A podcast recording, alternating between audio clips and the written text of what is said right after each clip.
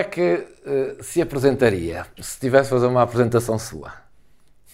O nome, Luís Fernandes. Apresentar-me como Luís Fernandes, alguém que nasceu no Porto e vive em Gaia desde sempre, embora Gaia seja Porto. Quando eu estou em algum lado mais longe e me perguntam de onde sou, digo que sou do Porto.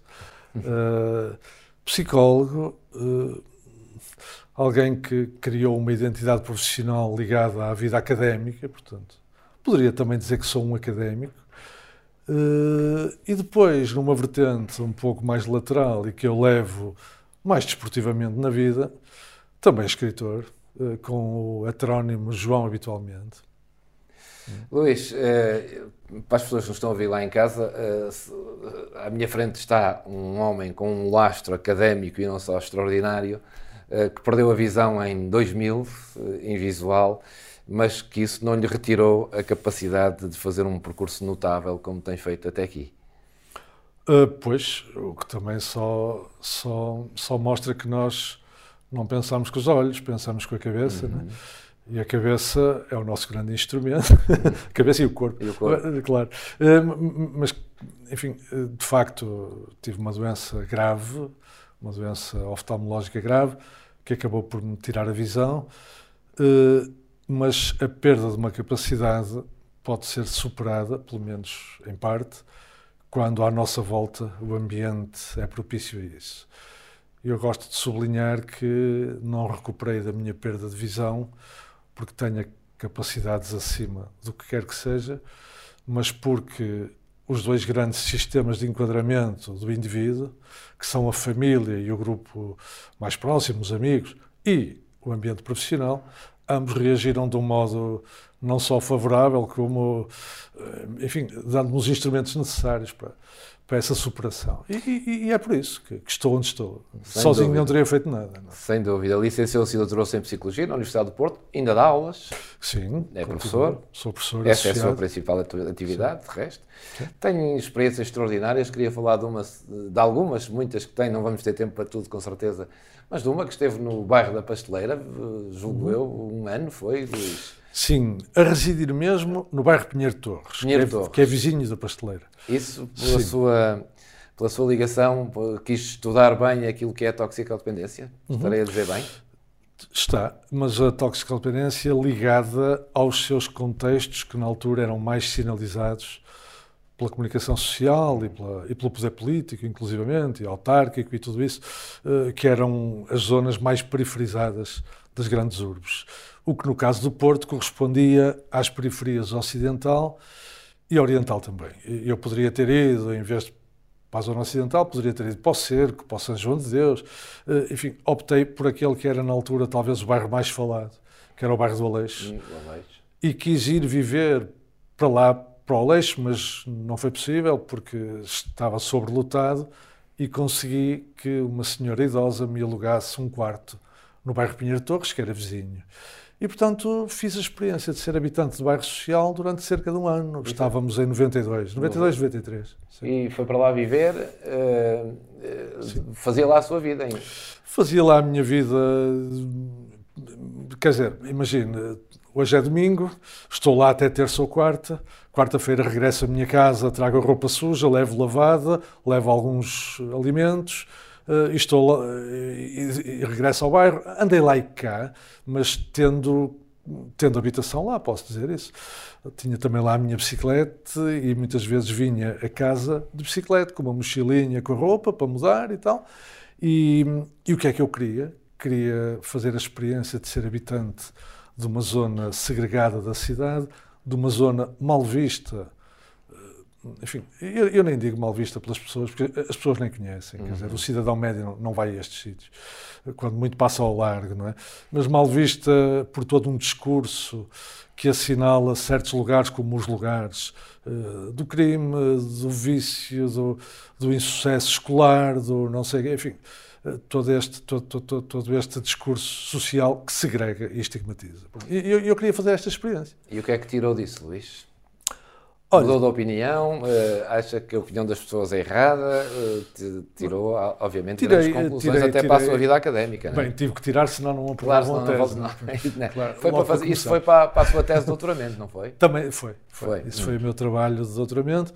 Uh, mas já tinha estado antes a fazer trabalhos hum. também nesse tipo de contextos e continuei depois. Portanto, eu tenho cerca de uma década de, de trabalhos de campo feitos em, em periferias sociais ditas problemáticas e depois, quando me retirei, e retirei-me deste trabalho muito por causa do meu problema de visão, continuei a ter lá uh, doutorandos, eh, nomeadamente, e ainda agora, eh, no, em novembro passado, defendeu um doutorando meu a sua tese, feita exatamente nos mesmos territórios que eu andei a investigar nos anos 90 e, portanto, de algum modo, ao final de 20 anos, fazer um uma atualização de como é que estava, de como é que estava a zona. O, o que foi muito interessante para perceber que, que, ou, nesta, que nesta evolução ou está tudo mesmo?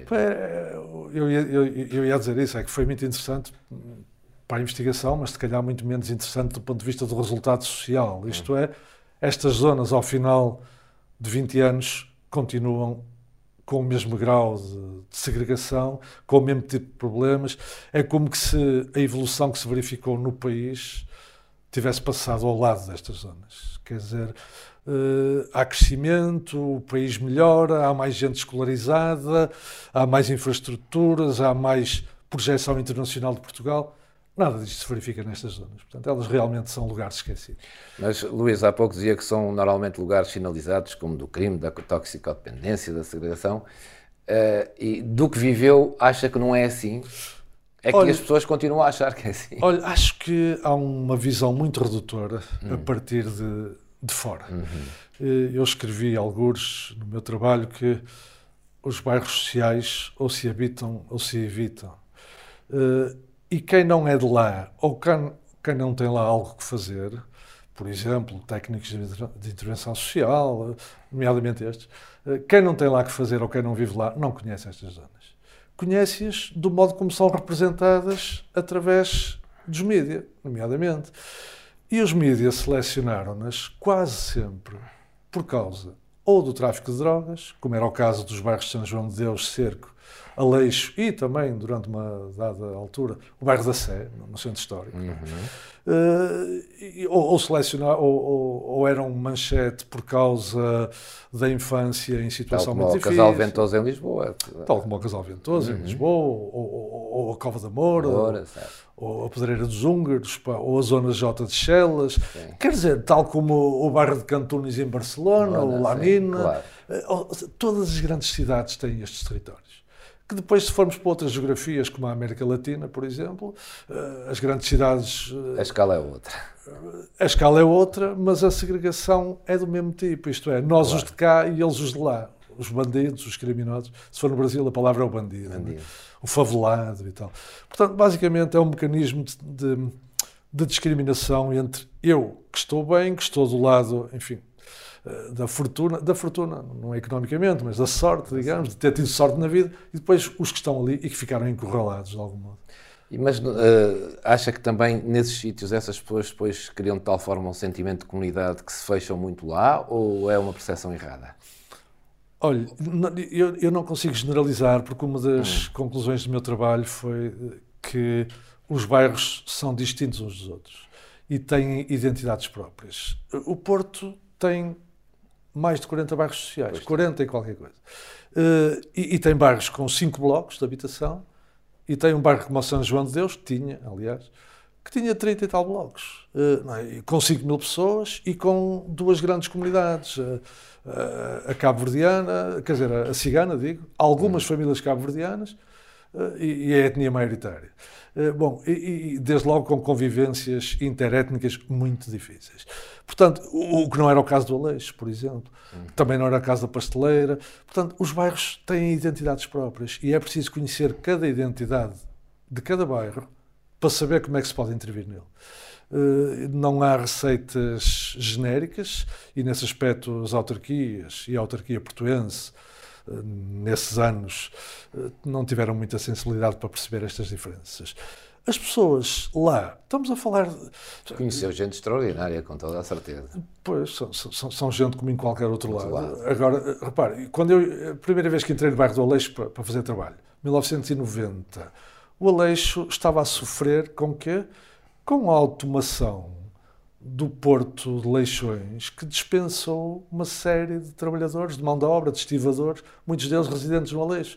E essa gente ficou sem emprego de um momento para o outro e tinham filhos pequenos e filhos adolescentes, e estes miúdos cresceram em condições muito difíceis.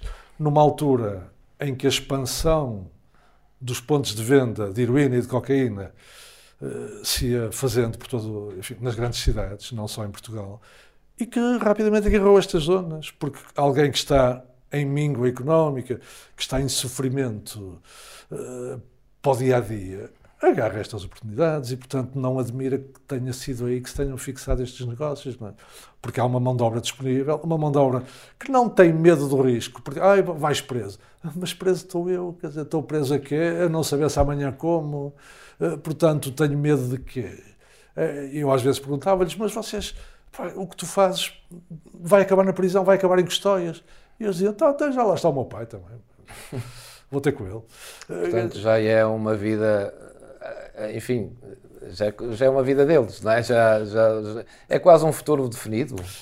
É, é, um, é um, uma espécie de um destino traçado, sim, uhum. que, que, depois engendra uma espécie de uma sensação de, de desânimo aprendido. Isto é, nós já não saímos daqui, quer dizer, a nossa vida vai ser mais ou menos isto, e portanto, olha, é, é desenrascar-nos com as artes do dia a dia. E se a arte for um negócio ilegal, é um negócio como qualquer outro.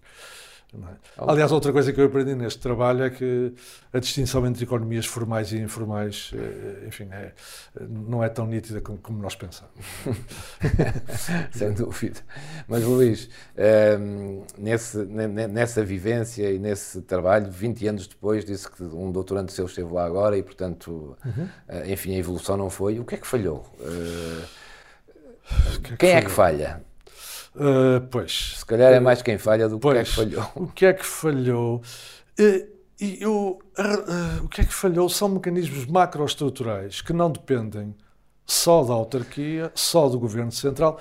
Quer dizer, nós vivemos um mundo em que os mecanismos de circulação do rendimento, do dinheiro, e os mecanismos de circulação do capital simbólico, que é os estatutos, as profissões, etc., estão desigualmente distribuídos e as pessoas e os grupos com poder não estão interessados em que estas assimetrias se desfaçam, porque o jogo corre a favor deles.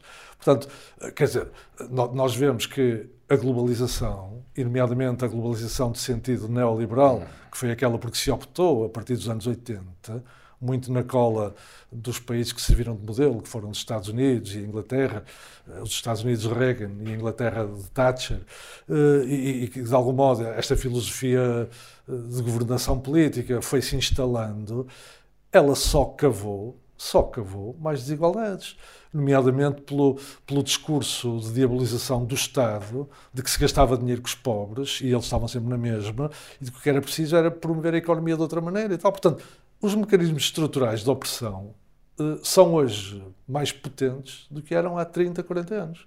E, e, nestas circunstâncias não podemos esperar que seja uma autarquia que consiga reverter isto. Claro. Uh, portanto, basicamente tem a ver com isto. Agora, aconteceram coisas positivas também. Por exemplo, aconteceu em 2001 a despenalização das drogas em Portugal, que fez com que houvesse menos perseguição policial nestes territórios e que pudesse fazer-se chegar uma resposta de redução de riscos e minimização de danos com equipas multidisciplinares de psicólogo, enfermeiro, assistente social, que vão ao terreno e que conseguiram eh, realmente em poucos anos reverter uma situação de escalada das doenças infecciosas que matava. Um dos resultados do meu, o meu doutorando, que foi agora investigar, passados 20 anos, foi que as pessoas que eu lhe sinalizei que gostava que ele identificasse, porque eu conhecia-as nessa altura, que eram, enfim, os atores sociais da zona, alguns deles dealers, outros consumidores, outros, uh, metade deles tinham morrido. E tinham morrido com 45 anos, com 50, alguns com 60, mas que, morrido muito precocemente, claro. de que, eu diria, de abandono sanitário. De abandono sanitário e social. Uh, depois dirão, ai, morreu de overdose. Sim, mas a overdose acontece no, no, final de uma espiral, que é uma espiral de abandono progressivo. Ora, isto pode ser de algum modo revertido com o, o programa de redução de riscos e minimização de danos que o Instituto da Droga e da Toxicodependência pôs, pôs no terreno baseado nas ONGs. Quer dizer, o Estado financiou a resposta, mas ela foi dada por organizações da sociedade civil, agências de desenvolvimento local, como a Arrimo, no bairro São João de Deus e no Cerco, como a, a Norte Vida, no Aleixo, uhum. como Médicos do Mundo, na Baixa do Porto. Já há muitas organizações. Hoje o Porto tem, o Porto Cidade tem umas seis ou sete equipas de rua a trabalhar na área das drogas. Uh, Gaia tem uma, que é a AP10. Uhum. E elas depois foram aparecendo noutros lados, em Espinho, na Póvoa, eh, nas Caxinas, em Vila de Conde, em Braga, na Cruz Vermelha de Braga. Portanto, o, o país hoje tem uma cobertura nos territórios mais críticos razoável, mesmo assim que tem sido desinvestida nos últimos anos, se calhar porque se criou a ideia um bocado também passada até pelos próprios dirigentes, um bocado na euforia dos resultados obtidos, foi-se passando a ideia de que o problema já não é tão sério e esta é uma ideia perigosa, porque depois desinveste-se. É? Uhum. Mas isto, só falei nisto para dar exemplos de coisas positivas que se passaram. Dizer, e hoje o problema das drogas nestes lugares não é tão grave como era nos anos 90. Isso não é. O Luís dirigiu durante alguns anos o Centro de Ciências de Comportamento Desviante. Uh, uh, que é, é disto que estamos a falar? É, o meu trabalho insere-se na atividade desse centro. Isto é uma unidade de investigação da Faculdade de Psicologia e Ciências de Educação da UP, que foi fundada em meados dos anos 80 e que foi desenvolvendo um programa de ensino para os estudantes de quarto e quinto ano, a que hoje chamamos os mestrandos, uh, e, e, um programa também de investigação de pós-graduações e de doutoramentos, uh, investigando o quê?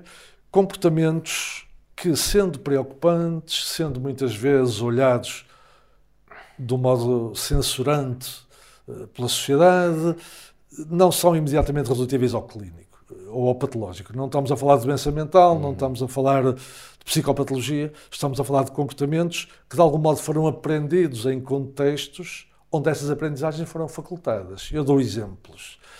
Eh, é natural que um miúdo de 10 anos, que é filho do dealer da Torre 1 do Aleixo, nós hoje podemos dizer estas coisas porque o Aleixo já foi demolido já foi. e a Torre 1 já não existe, uh, senão eu não diria. Mas a Torre 1 das cinco torres era aquela que concentrava a maior atividade. Era a sede. É, eu chamava, nós, a brincar lá no bairro, chamávamos-lhe a Torre Petrolífera, é? porque aquilo era, era o petróleo da zona. É? Portanto, esta Torre Petrolífera é natural que um miúdo de 10 anos, a ver o pai a vender todos os dias, uh, também começa a ajudá-lo é? E, e, depois o pai vai preso e ele aos 15 anos toma conta do lugar do pai. E isto, visto na comunidade local e visto por quem lá está no dia a dia como eu estava, não tem nada de extraordinário. Aprendeu, como eu aprendi com o meu pai a escrever à máquina e a ler Camilo Castelo Branco, que era o escritor eh, que o meu pai adorava, adorava. e que eu ainda hoje tenho o busto do Camilo na minha mesa de trabalho. Eh, já agora, Camilo nasceu no mesmo dia que eu, 140 eh, anos antes, e cegou com a mesma doença que eu. Veja lá. E eu também gostava. Que coincidência de, essa. Eh, e eu também gostava de ser escritor como o Camilo. E é escritor. mas nunca como o Camilo. Já vamos falar do seu último livro, mas o Luís tem, estive a ler aqui, mais de 120 títulos entre revistas científicas, nacionais, internacionais, uhum, enfim, uhum. capítulos em obras coletivas e livros, e tem esse mais recente livro. Mas estava só para terminar essa essa ideia muito engraçada que deu, engraçada, enfim, estamos a falar uh, de, de, que o filho, uh, depois que segue o caminho do pai, isso é considerado um comportamento desviante? Eh, por quem está de fora, é. Pela comunidade, não. A comunidade, quando muito diz o filho do António, também já anda na mesma vida que o António. Mas isso não tem mais carga do que isto.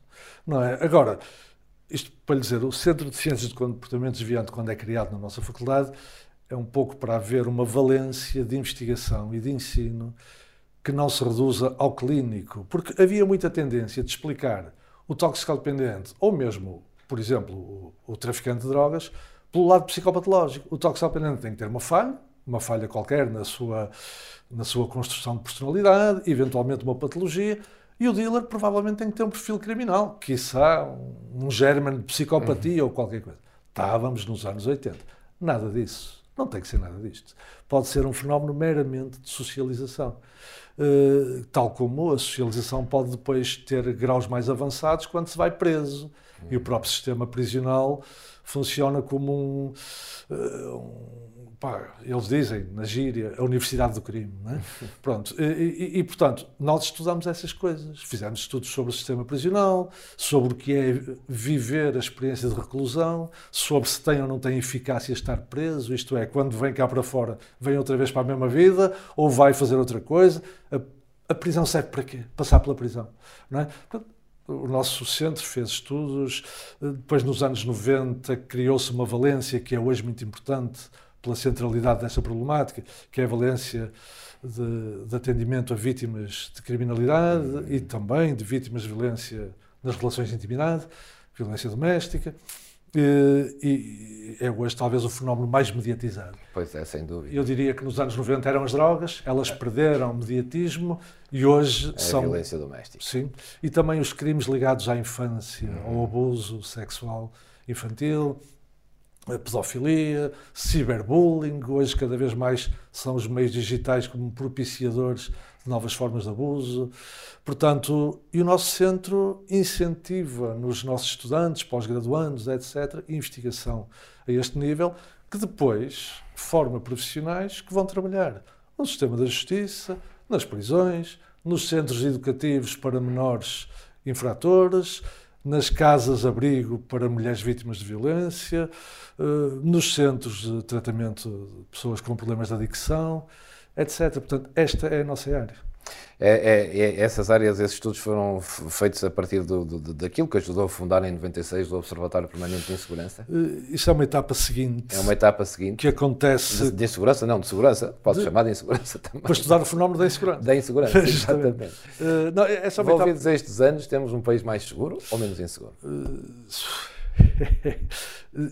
Já lhe respondo. De, de, não, não, desculpa, interrompi. Não, de, mas claro, o Observatório servia o observatório. para tentar monitorar exatamente isso. Agora, o Observatório de Segurança surge em 96, quando a Câmara do Porto, na altura presidida por Fernando Gomes e tendo como vereadora da Ação Social um, Maria José Azevedo. Maria José Azevedo. Sim, aliás, jornalista, uhum, sua colega. colega e amiga. A Maria José foi, de facto, uma autarca muito atenta aos problemas sociais e que, e que, marcou, que marcou um período da Câmara de Porto. E, e, e eles, eles conhecer, conheceram os trabalhos do Centro de Comportamento Desviante e inquiriram-nos, perguntaram-nos olhem, eh, nós verificamos, através de sondagens que a Câmara tem feito, que a cidade é sentida pelos municípios como mais insegura. Digam-nos porquê. O que é que se está a passar? Eh, e, portanto, surgiu um pedido da Câmara, que eu e o professor Cândido Agra, na altura, que era o nosso diretor, transformámos num projeto, num primeiro projeto de investigação sobre insegurança urbana. De resto, o primeiro projeto feito em Portugal, em paralelo com o que estava a acontecer em Lisboa. E, e depois gostaram do resultado da investigação e propuseram mesmo a criação de uma estrutura permanente em que envolveram também o Ministério da, da Administração Interna. Portanto, o Governo Central, uhum. o Governo Local e a Universidade, para fazerem este programa de estudos que durou até 2002, a altura em que vem para o poder autárquico Rui Rio e não quer dar continuidade a este, a este programa e, portanto, ele é interrompido. E, portanto, quando me pergunta hoje, hoje a cidade é mais insegura, menos insegura, eu digo-lhe, do ponto de vista estritamente científico, não sei, porque não há trabalhos rigorosos e em profundidade sobre isso desde 2002. Portanto, não sei responder. A sensação que tenho é que não é mais segura, não senhor. andamos, andamos todos entretidos a dizer que Portugal é o terceiro ou o quarto país mais seguro do mundo. De facto, à escala internacional somos um país bastante tranquilo. A segurança ou a insegurança dependem sempre dos indicadores que se escolherem. Evidentemente que relativamente ao crime violento e ao crime que provoca morte ou ofensa corporal grave, somos um país muito pacífico, dos mais pacíficos, seguramente. Já quanto à violência doméstica, não temos um panorama muito brilhante, e isto também é insegurança, só que é uma insegurança que o cidadão comum não sente. Sentem as mulheres que estão em casa. E alguns homens, já agora. Também há violência doméstica sobre homens. Sobre homens. Normalmente calada.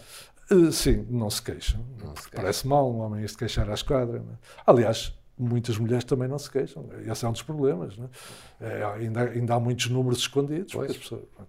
E, e, de facto, hoje o nosso centro do desviante tem esta valência da, das vítimas de crimes como importante e temos até um atendimento a público na faculdade, com consulta. E também, já agora, com consulta de agressores, isto é, nomeadamente que chegam lá por via do tribunal.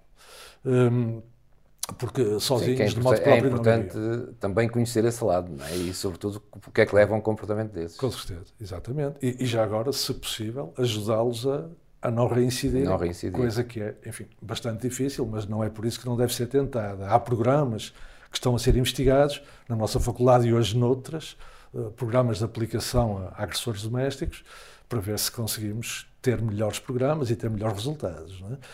Mas eu dessa área não sei muito, são outros colegas que, claro. estão, que estão com isso. Já agora deixe-me dizer um último objeto que temos tratado e que é forte no nosso centro, que é a questão que começou por ser da prostituição e que hoje genericamente diremos de trabalho sexual. Temos uma colega que tem dirigido toda uma linha de estudos uh, em torno eh, das, das, várias formas de trabalho sexual e que de resto é muito os estudantes aderem muito a estes trabalhos e é bastante apetecível até pelo se calhar pelo lado quase do voyeurismo que isto também tem. É uma temática muito apelativa. Claro. Assim. Luís Fernandes, hum, disse-me que não houvesse evolução de 20 anos depois eh, e agora num outro, uma coisa que, muito diferente. Uh, e, na, e, no, e, os psicólogos? E a psicologia? Eu habituei-me ao longo de muitos anos a ouvir dizer que os psicólogos não tinham lugar devido na, na, nas, nas, instituições, nas áreas, não era uma área, enfim, em que especialistas, enfim, recorressem e sentiram -se sempre muito marginalizados e, e agora estava a ouvi-lo e as pessoas provavelmente também não têm noção da importância que tem hoje uh, o trabalho da psicologia nestas várias vertentes. Sim, eh, mas há hoje uma situação bastante melhor do que há uns anos atrás relativamente à, à visibilidade da nossa profissão e ao modo como já se recorre a ela. Uhum. Aqui há um caminho que foi feito. Uh, e, quer dizer, eu, eu, quando fiz meu curso nos anos 80, e já agora sou da quinta geração de psicólogos, porque o curso uh, antes de 25 de Abril existia apenas em Lisboa, no ISPA, uh, e só depois da Revolução de Abril, em 77, é que são criados os cursos superiores de Psicologia. Em 1980 transformam-se em faculdades de Psicologia.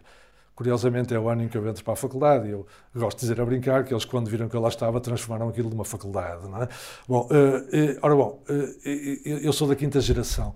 Quando eu entrei para a faculdade, o que é que era o psicólogo? Havia uma representação muito tenue do que é que nós éramos. Éramos os que ajudavam os psiquiatras, éramos os que faziam consulta a pessoas loucas, ou éramos os que iam para os centros com deficientes mentais e tal, e, e mais nada. Né? Daí para cá fez-se um, um, grande caminho. Uh, e eu diria que não deverá haver muitas profissões como a nossa que estão praticamente em todos os contextos profissionais.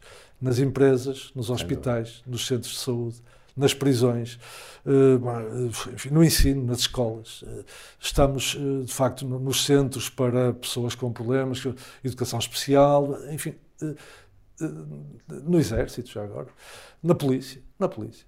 Eh, portanto, não, não, não, não, temos, não temos propriamente razão de queixa do modo como a profissão se tem expandido. Hoje há cerca de 20 mil psicólogos, 23 mil psicólogos com cédula profissional em Portugal. Agora, ainda não é de acordo com as necessidades, porque quando temos, por exemplo, uma escola de, uma, de ensino básico e secundário com 1.500 alunos, com uma escola aqui de Gaia, onde eu, aliás, andei nos meus tempos de liceu, que é a Escola Almeida Garrete, com 1.500 alunos e uma psicóloga, eh, pois. coitada, não é? Eh, que é que ela pode fazer? Portanto, era preciso um gabinete, era preciso um gabinete com recursos, com mais profissionais, isto ao nível das escolas todas do país. E se isto se fizesse, absorvia centenas de psicólogos. A outra área ainda muito deficitária e na qual tem que se investir é nos centros de saúde uma pessoa sem recursos que não possa ir um, à psicologia no serviço privado e que fique dependente do centro de saúde tem muita dificuldade em ser atendida. Porque há um psicólogo para não sei quanta gente. Claro. E esta, eh, na área da saúde mental, há muito caminho a fazer. Esta pandemia agravou. Que agravou, sim. Eu tenho falado com vários colegas que fazem clínica e que me dizem que têm agora mais procura. sim. Claro, Porque há muita gente a sofrer com isto. Acredito que sim. sim. Luís, estamos a caminhar para o fim, ainda temos aqui uns minutos, uhum. Eh, e há pouco disse-me que não era escritor, mas a verdade é que já escreveu, eh, já publicou eh, vários géneros, o Diário do, do Diário do Conto, uhum. microficção, a poesia.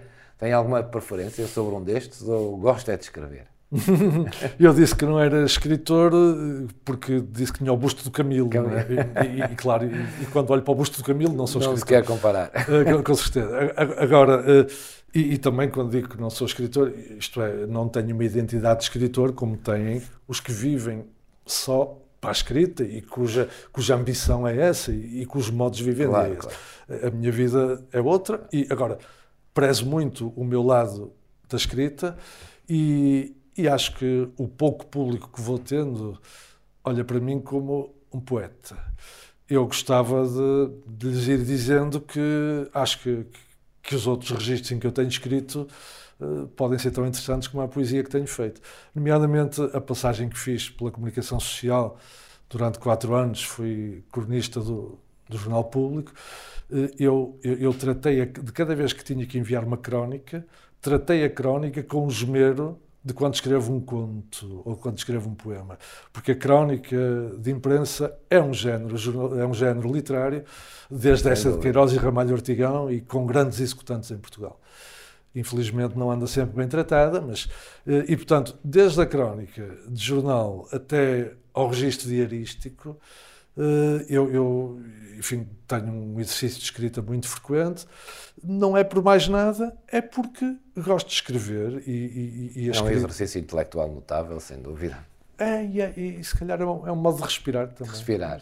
Não posso deixar de falar do seu último livro, lançado em janeiro, uh, as lentas lições do, do corpo, é assim que uhum, se chama. Tal qual, exato. Tirou um curso de massagista para fazer este. Não, eu, eu, fiz o livro porque tirei um curso de massagista, é ao contrário. Ah, é? Uh, quer dizer, eu, eu, eu, um belo dia, estávamos em 2011, e eu, uh, eu achei que tinha que precisava de qualquer coisa que me distraísse da minha vida académica, porque ao fim de 20 e muitos anos havia algum cansaço sempre dos mesmos temas, uhum. das mesmas investigações, e como eu sempre gostei, e fui atleta amador, uh, uh, fiz atletismo de estrada, corrida, meia maratona, sempre gostei muito da atividade física, resolvi fazer um curso de massagem. E não sabia que aquilo me ia entusiasmar tanto. Isso é surpreendente. Uh, fui fazer um curso ao sábado, ao para, sábado. Não, para, Não, tirar tempo à minha vida profissional. Ao sábado, mas o, o meu sábado durante um ano era das 10 da manhã às 5 da tarde na escola de massagem. É? E depois, quando acabei aquilo, disse assim: Ah, descobri aqui um instrumento novo, muito interessante. E descobri que com as mãos uh, podemos ver também a realidade. Mais ainda que eu tinha perdido a visão, quer dizer, uhum. as mãos são uma arte de ver. Também eh, a pessoa perde a visão, mas continua a ver com outros sentidos. Claro. E, e, e, e, portanto, eu pensei: olha, agora que tirei o curso, se calhar converto isto num hobby Há gente que faz pá, culinária ou que tira um curso de prova de vinhos, por exemplo. Agora está na moda, não? É? saber pois provar está, bons vinhos. E a culinária também. Também, exatamente. Uh, há gente que se dedica a, visitar países, fazer turismo, uhum. obsessivo e tal. Eu vou fazer massagem. E, e, e, claro, e pensando eu que estava a distrair-me da psicologia. Quando fui a dar conta, ela estava a entrar pela janela outra vez. Quer dizer, porquê? Porque tocar o corpo ou trabalhar o corpo é também ir ao lado psicológico das pessoas. O que é que se descobre com as mãos que não se vê com os olhos? Uhum. As pessoas, de, isto não se descobre com uma massagem, descobre-se com o trabalho mais ou menos continuado. Descobrem, por exemplo, que. Eu tenho dificuldade em dizer isto. É, é, é engraçado, há um bocado falou na minha experiência de escrita. Nós, na escrita, conseguimos dizer coisas que depois não saem oralmente. Uhum. Tenho a impressão que se pedissem ao Zé Saramago para dizer o que é que estava no ensaio sobre a cegueira, ele não dizia nada de muito interessante durante 10 minutos seguidos.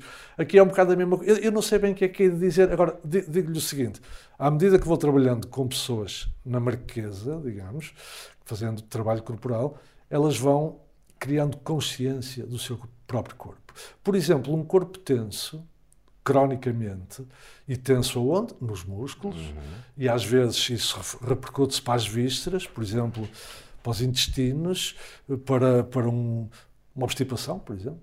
Uh, há, há, uma série de reflexos orgânicos claro. da nossa tensão psicológica, daquilo que eu vou chamar a contração. andamos contraídos. Contraídos porque andamos com medo, andamos apreensivos, com stress, com, enfim, constrangidos com uma série de circunstâncias da vida nós contraímos, desde logo na postura, fisicamente. E depois os maus sonos ajudam a essa contração, uhum. a acordar cansado. O que é que se descobre na Marquesa? Descobre-se a restauração disto, invertendo este movimento, da contração para a expansão. Por exemplo, o corpo pode começar a plasticizar-se.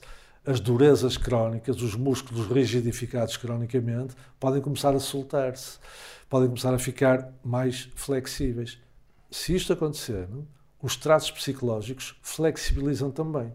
Por exemplo, uma pessoa que tem tendência a estar irada vai notando que a sua ira se vai desfazendo.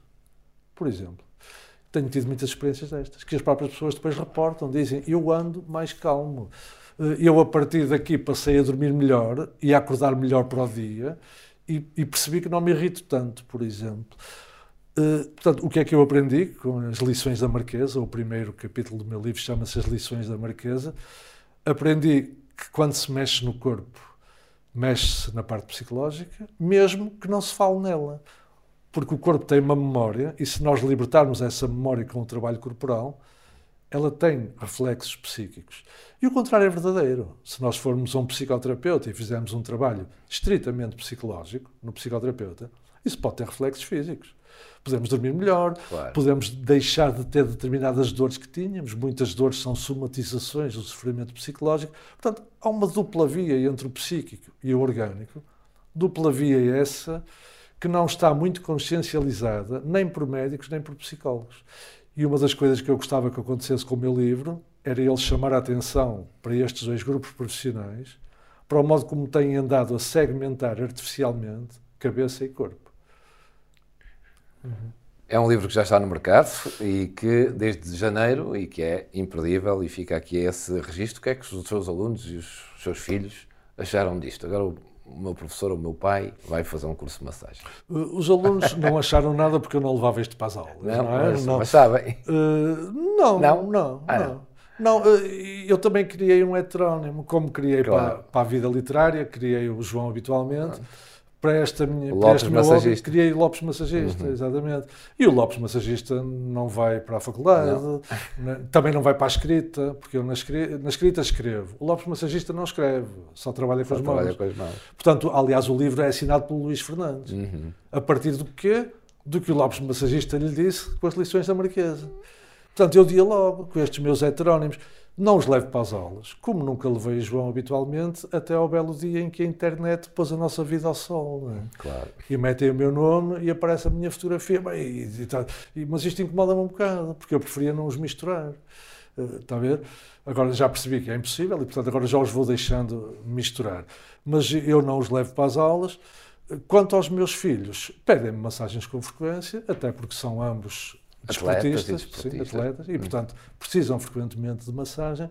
E já agora isto é uma ferramenta caseira muito interessante, porque eu, por exemplo, um dos meus filhos joga futebol e eu consigo minimamente diagnosticar as lesões e depois, quando acho que não se tratam cá em casa, encaminho para, claro. para quem de direito, mas o, o, o, primeiro diagnóstico é cá em casa. Não é? Isto... E há uma grande economia.